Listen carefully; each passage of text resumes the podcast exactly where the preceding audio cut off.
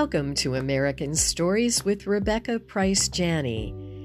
Today's story from the American Civil War is used by permission of Karen Whiting and Jocelyn Green.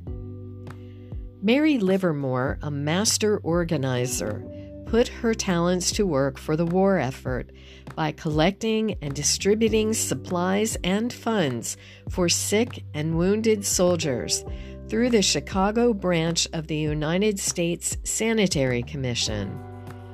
While unpacking countless boxes of donated goods, she very often found notes attached for the eyes of the benefiting soldier, such as the following My brave friend, I have learned to knit on purpose to knit socks for the soldiers.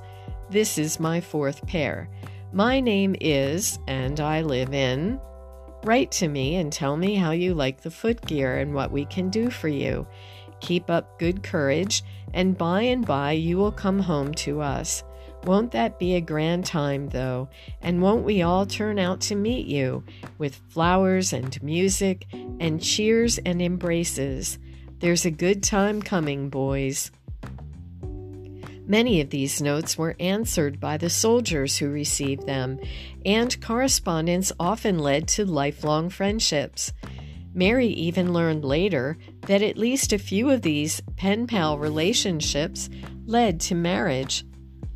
On one pillow was pinned the following My dear friend, you are not my husband or son, but you are the husband or son of some woman who undoubtedly loves you as I love mine.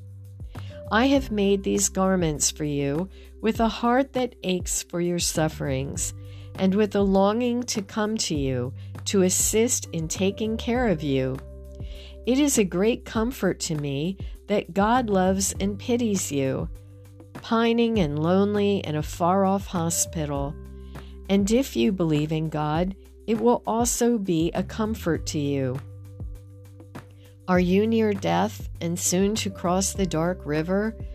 Oh, then, may God soothe your last hours and lead you up the shining shore where there is no war, no sickness, no death. Call on Him, for He is an ever present helper.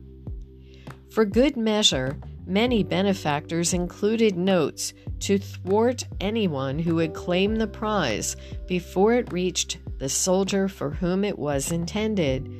One note that came with a box of cookies said, These cookies are expressly for the sick soldiers, and if anybody eats them, I hope they will choke him. Thank you for joining me for American Stories. I'm Rebecca Price Janney.